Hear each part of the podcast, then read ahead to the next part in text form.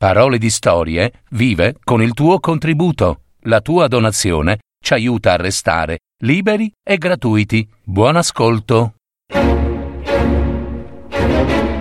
Mitologia. Storie degli dei, di amori, inganni ed eroi. Parole di storie.net.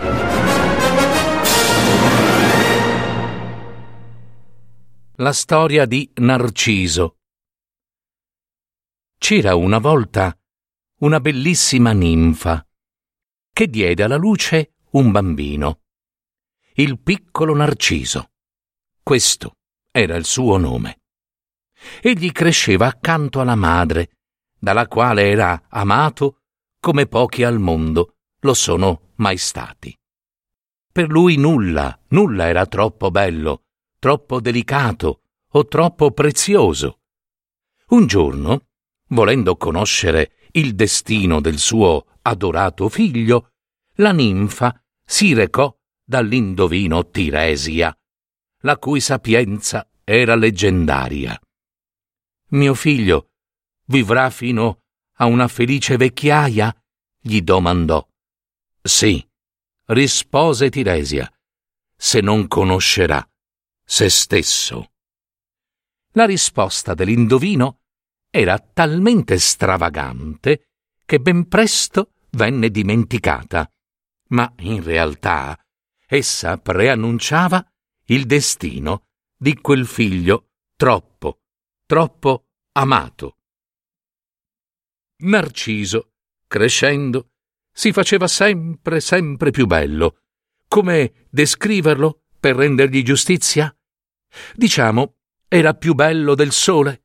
Mm, più elegante di un giglio, più splendente di una stella.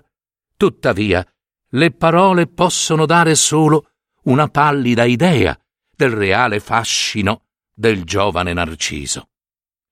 Tutte le ninfe lo amavano appassionatamente e più di ogni altra una, di nome Eco.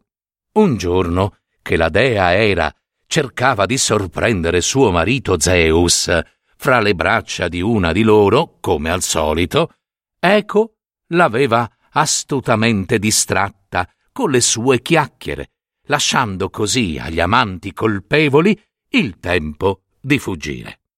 Era, una volta scoperto l'inganno, aveva punito la ninfa, privandola della capacità di parlare.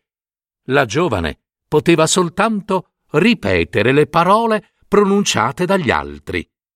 Perciò Eco faceva la corte a Narciso, ma, sebbene desiderasse sussurrargli parole d'amore con voce carezzevole, la sua bocca restava cucita. Un giorno però, mentre giocava nel bosco con gli altri amici, Narciso si smarrì. Allora cominciò a chiamare i compagni. C'è qualcuno qui vicino a me? Ecco, si affrettò a ripetere la sua ultima parola. Me? Allora vieni, esclamò Narciso. Allora vieni, ripeté Eco, con il cuore traboccante di passione. E così, seguendo il suono di quella voce, Narciso giunse fino a lei. Eco gli tese disperatamente le braccia, ma lui si ritrasse. Che io possa morire, disse se cederò al tuo desiderio. La ninfa, a quel punto, non poté che ripetere, fra le lacrime, cederò al tuo desiderio. Narciso però era già lontano, pieno di superbia, e fuggiva, fuggiva da colei che lo amava. La ninfa, per la vergogna, corse a nascondersi nel folto dei cespugli tristemente vagò nei luoghi più deserti, le cavità delle rocce e le grotte più inaccessibili. Il suo corpo si disseccò e di lei non rimase altro che la voce che ripete instancabilmente le parole di quelli che la chiamano. Da parte sua Narciso, senza neppure rendersi conto del male che faceva, continuava a tormentare i cuori delle giovani, A ogni dichiarazione d'amore lui rispondeva con disprezzo. E fu proprio questo, questo atteggiamento, a segnare il suo destino.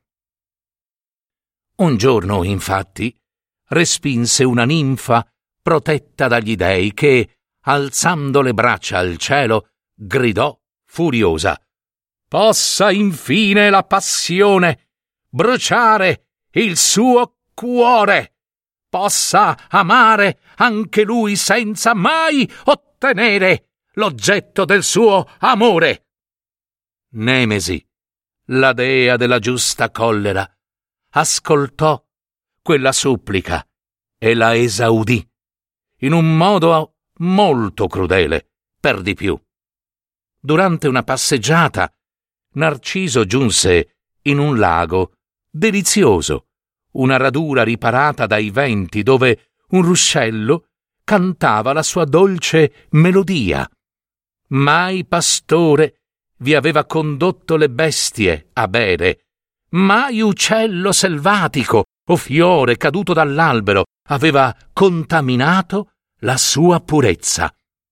Quando, sfinito per la corsa e la calura estiva, Narciso si chinò sul ruscello per dissetarsi, scorse, vide il proprio bel viso riflesso nell'acqua e se ne innamorò perdutamente, proprio. Il suo destino si era appena compiuto. Rimase lì ore e ore, in muta contemplazione, ammirando gli occhi sfavillanti, i riccioli neri come l'ebano, l'incarnato roseo, le labbra che invitavano ai baci.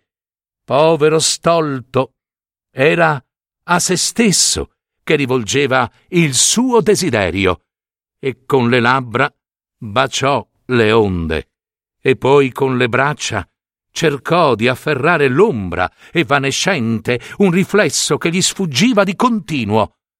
Né la fame né il bisogno di riposo poterono distoglierlo dal richiamo di quell'ombra.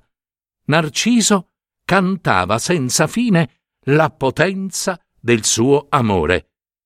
Ora so quello che altri hanno provato amandomi. So quanto può essere cocente la ferita dell'amore. Sono il più infelice degli uomini, degli innamorati, e soltanto la morte potrà liberarmi da questa stretta di fuoco. Rimase così in quel luogo, giorno dopo giorno, incantato dalla propria bellezza che piano piano sfioriva il tempo, prima che l'ultimo soffio vitale lasciasse il suo corpo, mormorò più volte Ahimè, ahimè, ahimè, e dal profondo della sua grotta solitaria la ninfa Eco ripeté Ahimè, ahimè, ahimè.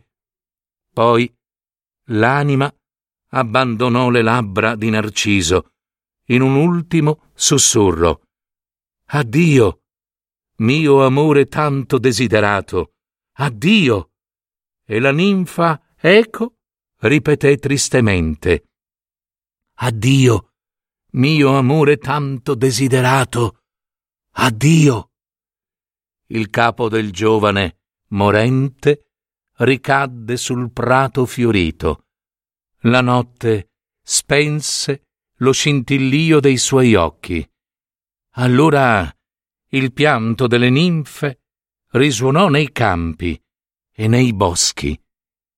Quando alla fine Narciso arrivò presso lo Stige, il fiume dei morti, si dice che non poté fare a meno di rimirarsi all'infinito, perfino in quelle acque nere. Ma sulla terra nessuno fu in grado di ritrovare il corpo senza vita del bel Narciso. Gli dei, infatti, volendo preservare la sua bellezza, lo trasformarono in un magnifico fiore, che da allora cresce sulle rive dei fiumi, un fiore d'amore chiamato Narciso.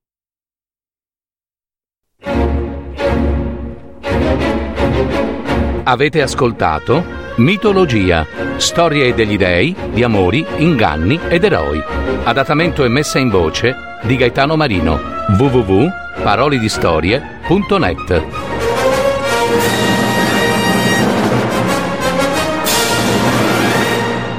Registrazione effettuata presso gli studi della piccola sartoria dei teatri.